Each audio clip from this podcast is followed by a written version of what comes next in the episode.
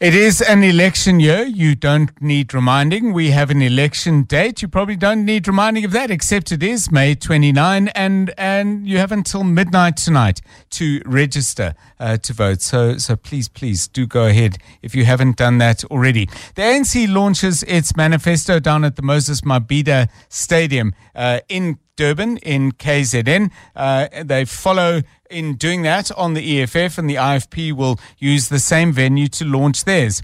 Our political editor, Tshidi Madia, is down in Durban, ready for the launch. Tshidi, how will we measure uh, the how will we measure the um, success of this launch? Is it just the full stadium, or does there have to be quite a lot more than that? Good afternoon, John. I think if we're being honest, it's got to be a lot more than that. I think you measure a good manifesto launch also based on the contents of the manifesto. They made 220 commitments in 2019.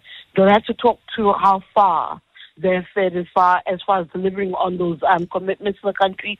Of course, there's also the the, the the pageantry of an election period. So stadiumology, as they call it, the filling up of a stadium, and seeing whether or not crowds sit through whatever temp- whatever temperatures, high temperatures they see, whatever whatever nature gives them, or how difficult the day is, yes. sitting down and hearing the president's speech right through. Remember during the days of former President Jacob Zuma, they would have flushed out of the stadium by the time he took to the podium. So it does matter just how much of the party faithful engage with the message from their president. But again, I would say the contents of what is delivered in terms of reflections on what's happened to the organization and whether or not the organization's delivered on its mandates and promises to the country and looking forward. But I suspect very quickly tomorrow it won't just be about the last manifesto they delivered, it will be about 30 years of democracy.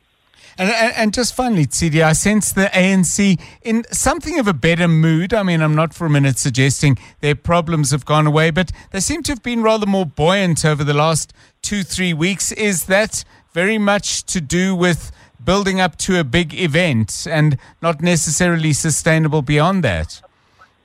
I think it's a little bit of that and something else. You know, I have said, and I think it's odd that former President Jacob Zuma and what he's done with the MK party has actually been to the benefit of the ANC's unity project, if you may, where you see people drawing in. The ANC tends to close rank when it feels threatened, and that's kind of what I've been observing is that they've been forcing each other to find ways to work better with each other. But as there's all things with the ANC and the politics of the ANC, I don't think it's something that would be long lasting. And I also think that we've seen the ANC before elections putting aside a lot of the inter- internal squabbles to focus on the greater picture. In fact, where we're lacking with that was actually in 2019, where Ramaphosa just become president.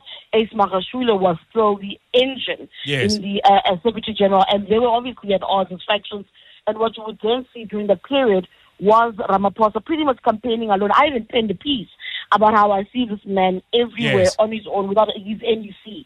Here this time around, his NEC is out and about. It is seemingly excited to be with their president.